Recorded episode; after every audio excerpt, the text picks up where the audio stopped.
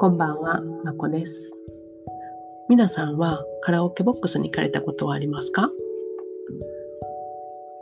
たくさんいらっしゃると思います。では、一人カラオケに行ったことありますか？今、一人カラオケも大人気ですよね。えー、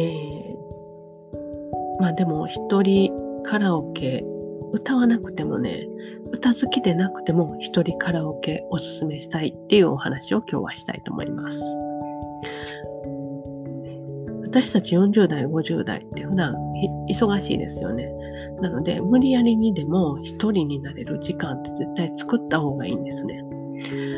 で、家にいて、まあ一人だったり、まあ、自分の部屋があるっていう方もいらっしゃるかもしれないんですけど、どうしても家族が話しかけてきたり、でそうでなくても目に入ってきたり、と宅配便来たり、えー、スマホで SNS 見て過ごしたりってなってしまいますよね。だけど、カラオケボックスに一人で入れば、もうそこは密室の一人だけの世界なんですね。で、一人になるっていうだけで、まあ、歌わなくてもすごくリフレッシュできるんですね。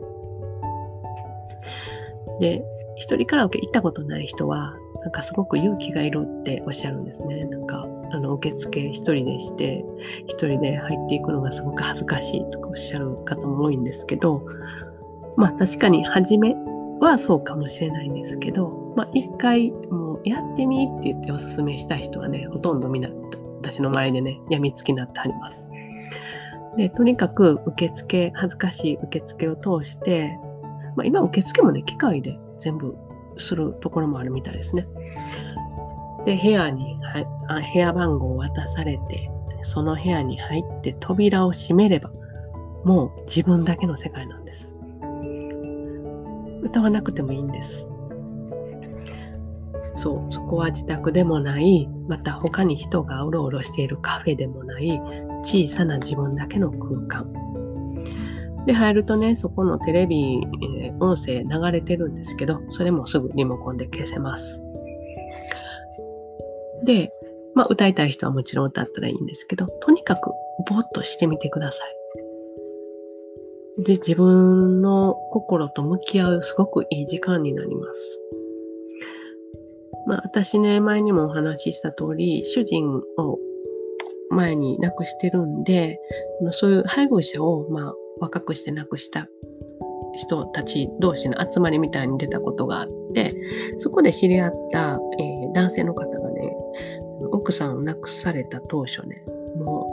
う泣きたくて泣きたくてしょうがないんだけど毎日。子供さんがいるから子供の前で泣けないと、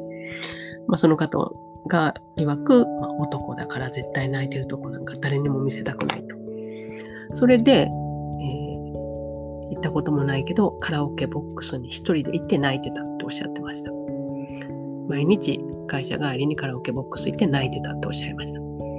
でもそのうち、だんだんちょっと歌ってみようかなってなって、ちょっと1曲2曲歌ううちに、だんだんカラオケ自体にはまっていかれて、すごく自分も元気になって、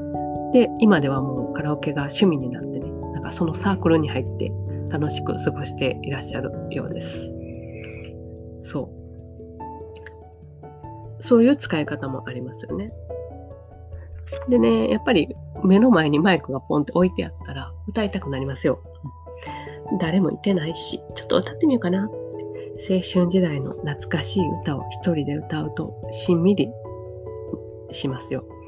私もね、ユーミン、昔ユーミン、学生時代ユーミン聴いてたんですけど、それをね、下手くそだけど歌って涙したりね、してます。でもちろんね、カラオケ自体は本当に、あの、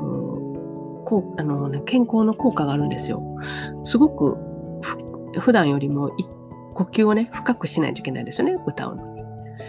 に。でそれそれによってね、血の循環がすごく良くなるんです。で、えー、まず、で、歌うことにも、えー、だからストレス発散になります。